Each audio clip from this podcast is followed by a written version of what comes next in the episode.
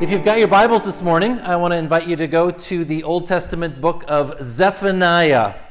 Zephaniah. And uh, I'll bet you most of you have never heard a sermon preached on Zephaniah. And normally I tell you how to find Zephaniah. And uh, this morning I'm not because we'd be here an hour. Uh, just go to the table of contents uh, because it is.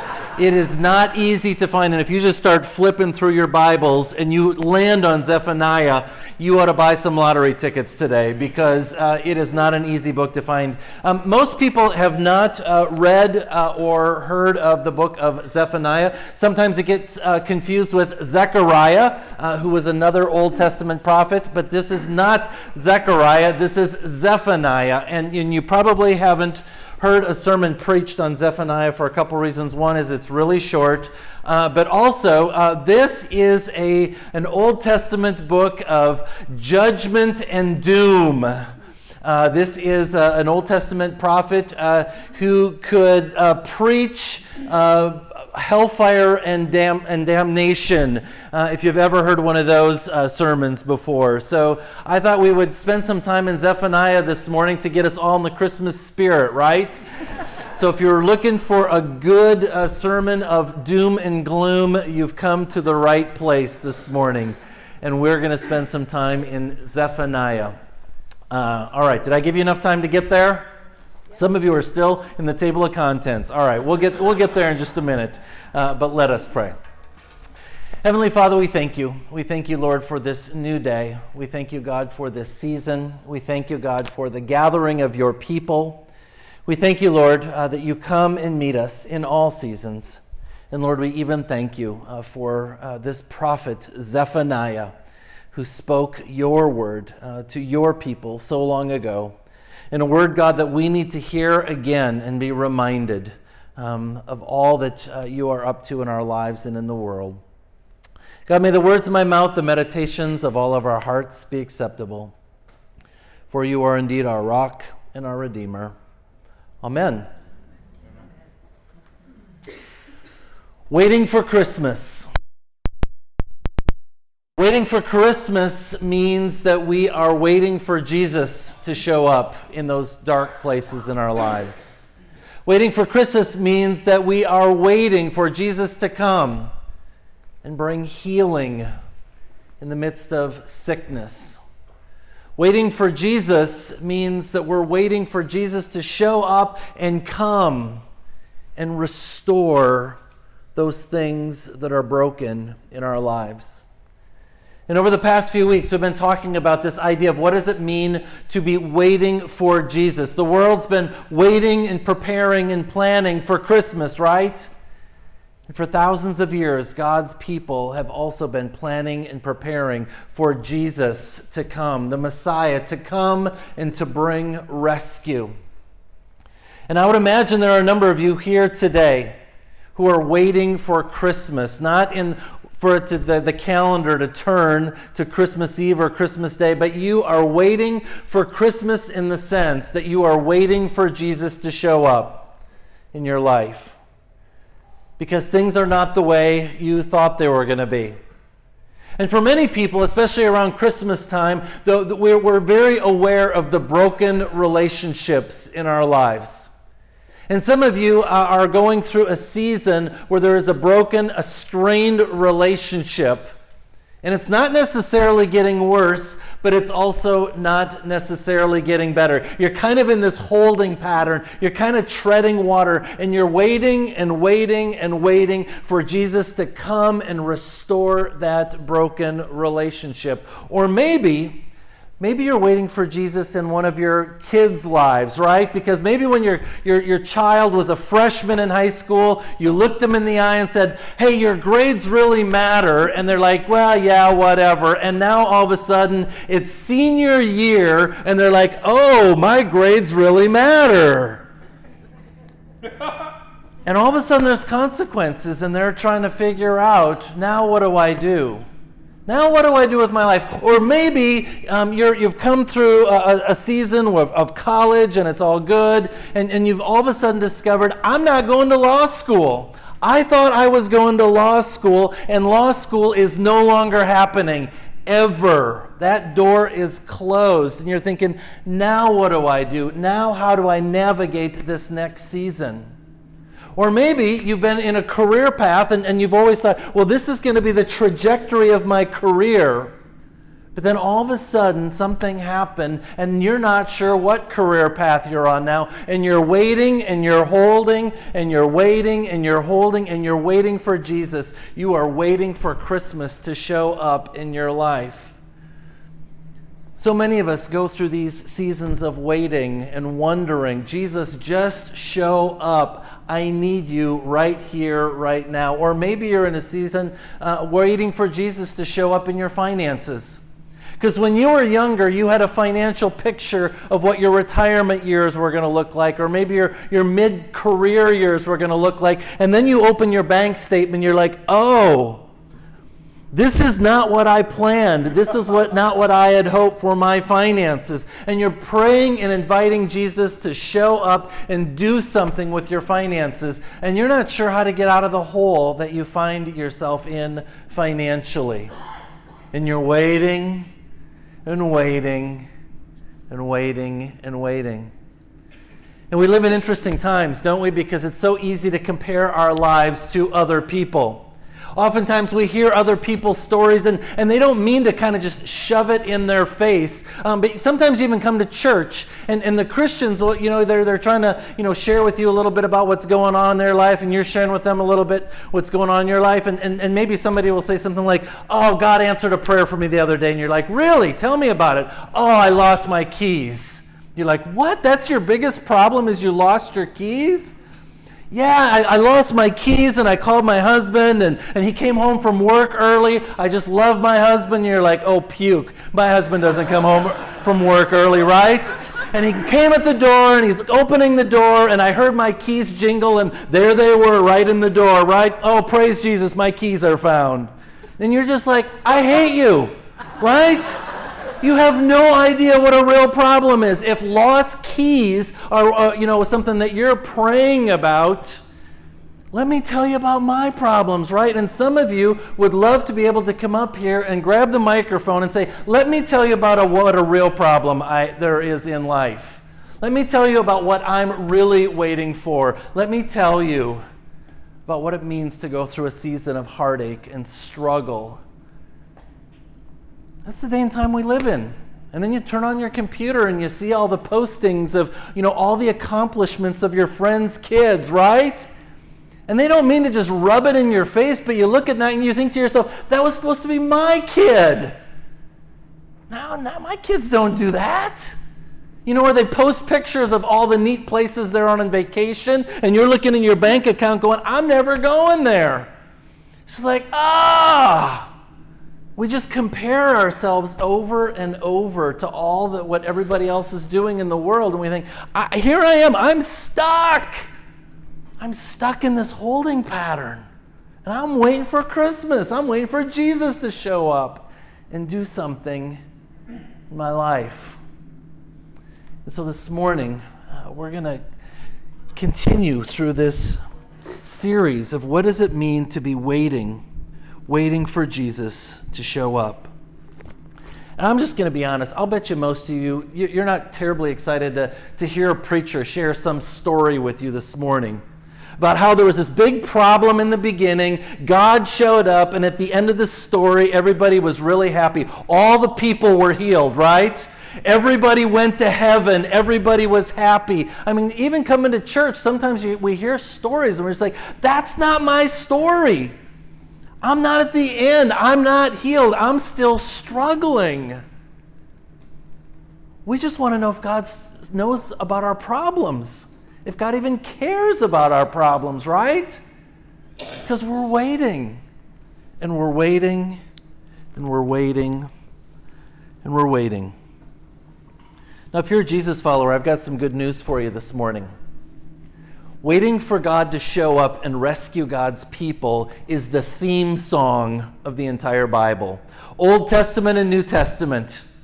God's people over and over, that's what they did. They just waited and waited for God to show up. And they cried out to God and said, God, I'm miserable. God, I need you to show up and help me. And the people who actually wrote scripture from Genesis through Revelation, Old Testament and New Testament, these were people that understood pain and suffering acutely. We could go through and look at every single one of their lives and we could look at the, the struggles, the hardships that they went through, and we could look at all those things and be like, yeah, I guess I don't have any problems. Maybe I just lost my keys, right?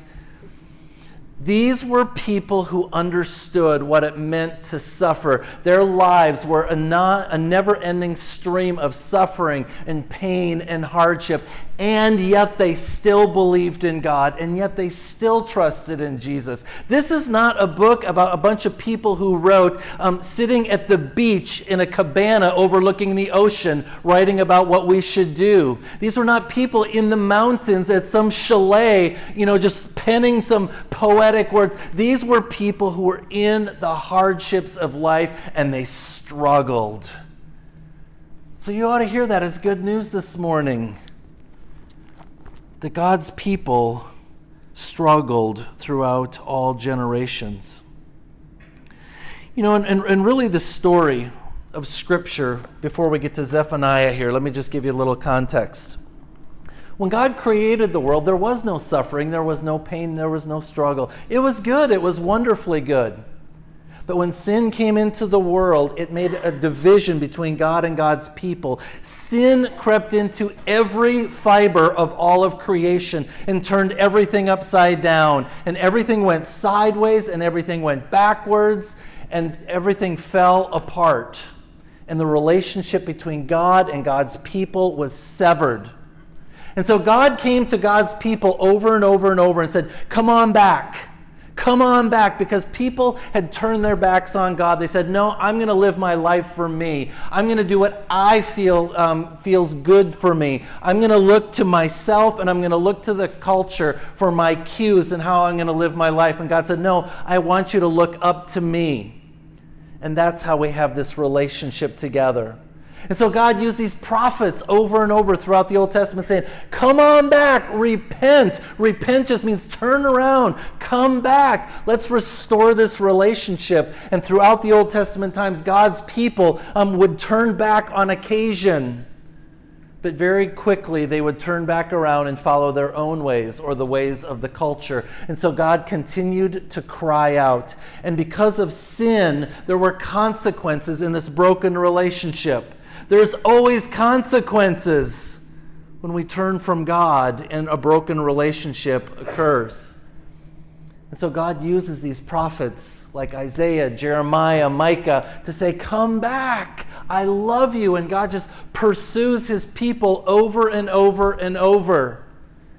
And yet God's people continued to walk away. And so God allowed the consequences to happen. God allowed the separation because He created us with free will, right? He didn't just make us like puppets to do whatever He wanted. He said, You can do whatever you want, but by the way, if you choose to do whatever you want, there will be consequences. And God allowed all these consequences in the lives of God's people. And sometimes God even allowed invading armies to overrun the nation of Israel. And God continued to send prophets saying, Come on back. It's going to get really bad if you don't come back. Let's restore this relationship. And then at the 11th hour, God sent another, yet another prophet after he sent so many other prophets, the prophet Zephaniah. He's, he's getting ready to throw a Hail Mary, and not in like a Catholic sense, Hail Mary, right? This is like a football Hail Mary. This is the last chance for God's people to turn back. And he uses this prophet, Zephaniah, to speak words of what's going to happen very soon as the Assyrian army is bearing down on Jerusalem. Before we get up on the screen, let me just set up Zephaniah 1, 2, and 3. You don't want to hear Zephaniah 1, 2, and 3 in, in its entirety, right? I'm just going to give you a little bit here. For the day of the Lord is at hand. I will utterly sweep away everything from the face of the earth, says the Lord. I will sweep away humans and animals. I will sweep away the birds of the air and the fish of the sea. I will make the wicked stumble. I will cut off humanity from the face of the earth, says the Lord. The day of the Lord is near. The day will be a day of wrath, a day of distress and anguish, a day of ruin and devastation, a day of darkness and gloom. Their blood shall be poured out like dust, and their flesh like dung. We could go on and on. That's Zephaniah 1, 2, and 3. This is not bedtime reading, folks. If you're looking for a feel good picker upper, stay away from Zephaniah 1, 2, and 3 because what God is proclaiming through this prophet is this is what happens. These are the consequences of people who turn their back on God when a relationship is separated. Darkness comes in and invades, and everything falls apart. Devastation, destruction. I, I'd hate to be Zephaniah. I mean, nobody wants to hear that sermon, right?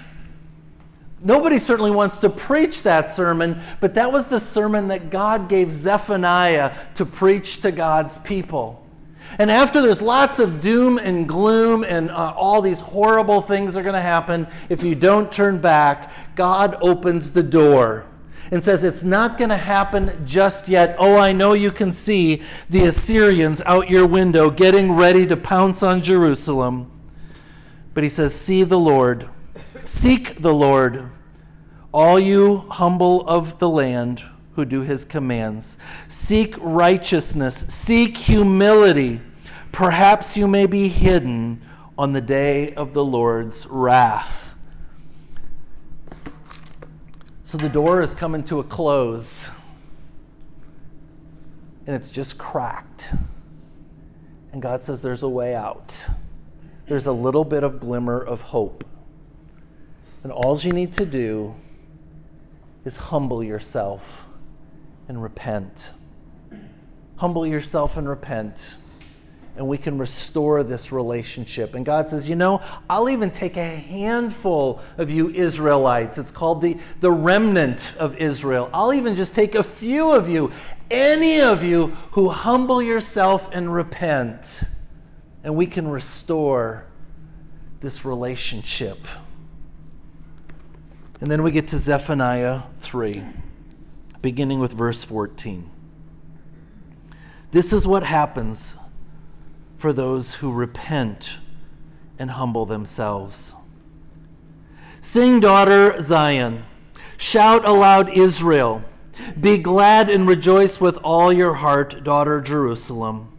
The Lord has taken away your punishment, He has turned back your enemy. The Lord, the King of Israel, was, is with you. Never again will you fear any harm.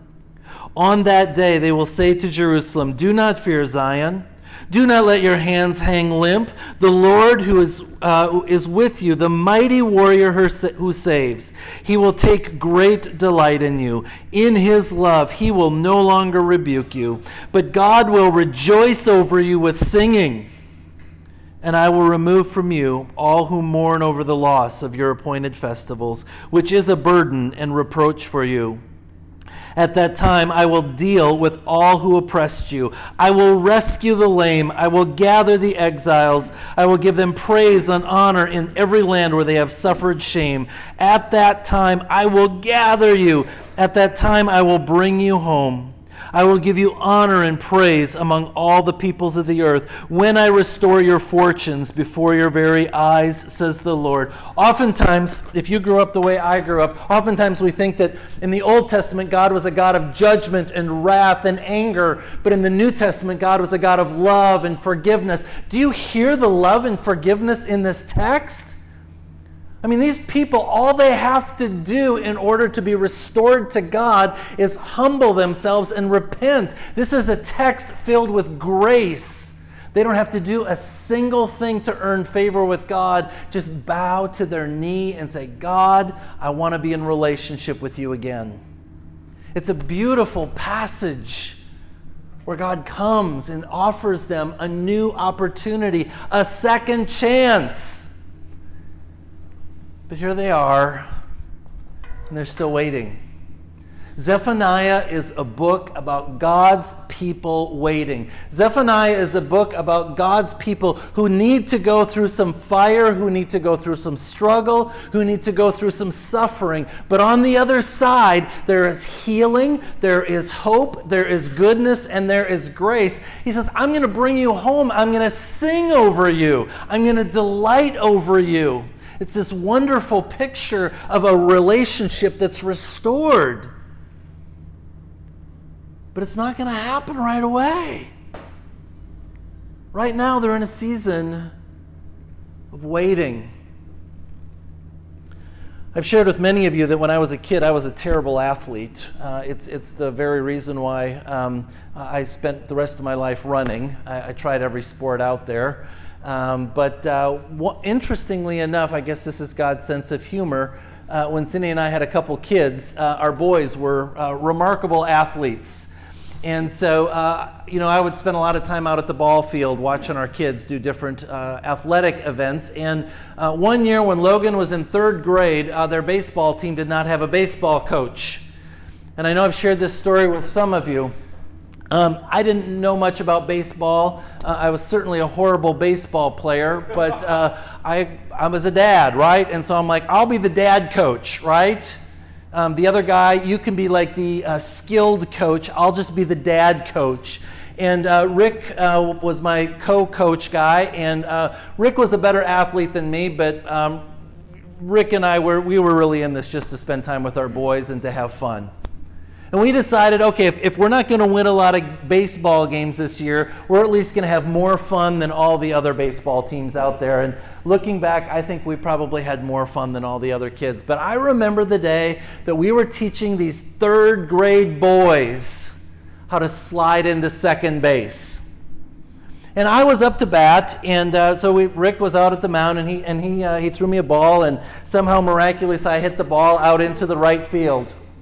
And once the ball flew out there, the kids are yelling and screaming, all these little third graders, right? And I run to first base. I was a pretty good runner, and so I run to first base, and, and I kind of came around first, and then I'm going towards second. And I am at full speed racing into second base. And as I'm racing into second base at full speed, I'm thinking in my head, I am going to make the biggest, most dramatic slide into second base these third graders have ever seen that it's going to leave such an impression on their mind. Every single one of them is going to know how to slide in extraordinary uh, jump into second base. And as I came into second base and slid and slid and slid and slid, finally safe and the kids are yelling and screaming. And it was in that moment when the kind of dust cloud is still kind of up in the air, I'm thinking to myself, I hadn't fully thought this through. Because number one, I was not wearing baseball pants, I was wearing shorts. And number two, the dirt around second base was more like gravel. And I all of a sudden got this searing pain from my knee down to my ankle. And I couldn't hardly get up, but I got up because all the kids are yelling and screaming, and it was really, really fun and really, really neat. And I didn't want to ruin the moment, right? I just wanted just to celebrate. But my leg was on fire. I mean, all the skin was gone, and there was just gravel sticking to my leg. And for the rest of baseball practice, I just gritted my teeth because I just thought this is going to be such an impression, pressure moment. Don't do this when you're when Ellie gets older, okay? I just thought, oh, I want to make such an impression on these boys so they learn how to slide into second base. And I went home and I took a shower, but I got to tell you, when I got home to take a shower, I washed everything but my shin because it was on fire. I didn't want to touch it. So I kind of took a shower with my leg hanging out, you know, and all that good stuff. And I just, you know, went, went that, that night, went to bed, woke up the next morning, and wow, my leg was really throbbing at this point in time. I'm like, huh, It'll probably get better, right? So I waited another day. And the next day, I'm looking down, and now I see pus oozing out of the uh, gravel in my leg, and I'm thinking, this is not going to get better, right? So, what I did is, I, of course, uh, soaked my leg in Epsom salt, which kind of hurt too, right? And then I took a towel and I um, uh, scraped off all of the uh, gravel off my shin. Oh, it hurt. And then after I got all the gravel off, the, the pus is still oozing out, right? So I got a nice layer of pus in there in my shin, and so I'm scraping out the pus. Oh, it was awful, right? But I knew that my shin was not going to heal without going through some pain. Pain was necessary. And this is really the book of Zephaniah. Pain is a part of life. And we cannot experience healing unless we walk through the pain of life. To be human means that we're going to experience pain no matter how much we try and avoid it. So, this morning, I want to close after I've given you that great mental image. I want to give you three observations, three wonderings about your waiting as you're waiting for Christmas. Number one, expect the wait. Expect to go through seasons of pain. Expect to go through seasons of hardship and struggle. I don't know what it is about our Western culture that we Americans think that we can somehow get through life. If we're good people, that somehow we can get through life without having seasons of waiting, seasons of hardship, and seasons of struggle. But the truth is, every single human being that walks on this planet will experience pain and suffering and struggle. And here's what I know about you you've either just come through a season of waiting, of pain and struggle and hardship, you're in one right now, and and you don't see the way forward. And Merry Christmas. If you're not in either one of the first two, one's coming. Pain is coming. If you haven't experienced pain yet, it will come. None of us gets out of this life without experiencing pain and hardship and struggle. So stop with this idea of trying to avoid the pain. Just recognize that to be human uh, means that we are going to experience pain and suffering in life. Number two, for Christ followers, seasons of waiting can be opportunities for growth. Seasons for waiting can be opportunities for growth. I think God puts the pain and the struggle in our lives so that we can hear God more clearly, that we can become more dependent on Him. Because if we don't have pain and struggle in our lives, we just try and do it all ourselves. Jesus' brother, James, he wrote, Consider it pure joy think we've got a slide for that. My brothers and sisters, whenever you face trials of many kinds, because you know that the testing of your faith produces perseverance. Let perseverance finish its work so that you may be mature and complete, not lacking anything. James says, This is just the way it is. And as a Christ follower, we ought to actually celebrate when we go through pain and hardship because that drives us, it connects us, it puts us on our knees to restore that relationship with God. And then I want another quote here from uh, C.S. Lewis. This is how C.S. Lewis described it. He said, We can ignore even pleasure, but pain insists upon being attended to. God whispers to us in our pleasures, speaks our, in our conscience, but shouts in our pains. It is his megaphone to rouse a deaf world. When we're experiencing pain, it's God in the megaphone saying, Hey, I'm here. And it's an opportunity to rouse us from our sleepiness, from our complacency, from our self centeredness. God actually uses that pain. And as Christians, as Christ followers, we ought to look at pain and say, that might just be an opportunity for me to grow deeper in my relationship with God. And the third observation or wondering about your waiting uh, for Christmas this morning is most of the time we don't know why. We don't know why we're going through a season of pain and hurt, and it just never ends.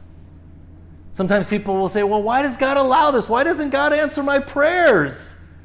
I mean, I, have been waiting and waiting and waiting, and I'm hurting and struggling. Hello, God, you know what's going on in my life. Why does not God not answer my prayers? And I think Tim Keller uh, just absolutely nails this. This is what Tim Keller says about why God doesn't answer our prayers. He says, We can be sure our prayers are answered precisely in the way we would want them to be answered if we knew everything God knows. Just leave that up there a second, John. Think about that. If you knew everything about you and your future, maybe God is answering your prayers exactly what you need.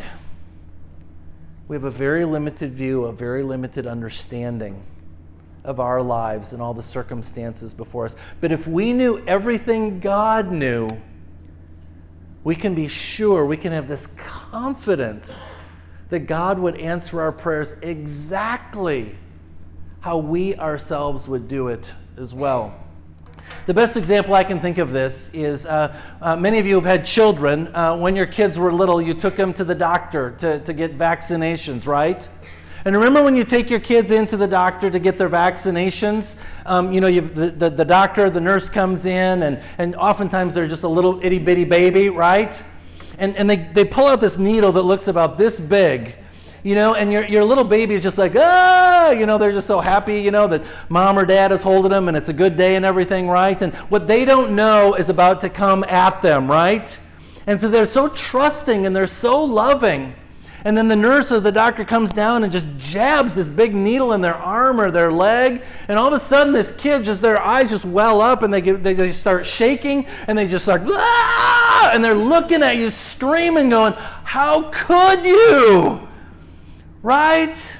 It just breaks your heart when your kids are screaming and yelling. How could you put that pain in my life? That hurts. And, and you're just going, I, I don't know, it was his idea, right? It just breaks your heart. But see, that child, that baby, does not understand what you understand is that vaccinations help prevent future pain. And so you take the pain in the moment and it hurts and you don't understand it so that someday you don't get some other sickness or disease. This is how God operates. He knows stuff about you, and you're like in that doctor's office yelling and screaming, God, how could you allow this to happen? God says, I know. I'm sorry. But I'm trying to protect you and prevent worse things from happening. I want you to hear these words from Zephaniah for whatever season you're going through, for whatever pain, whatever struggle. That Jesus is with you, that He delights over you. He rejoices over you with singing. And He's preparing to bring you home. And when you're home, you won't be waiting anymore. Let us pray.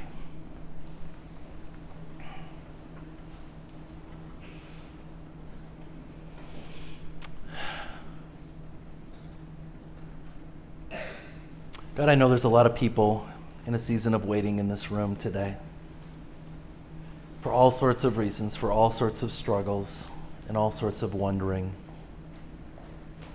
People crying out daily God, do you hear me? Do you care?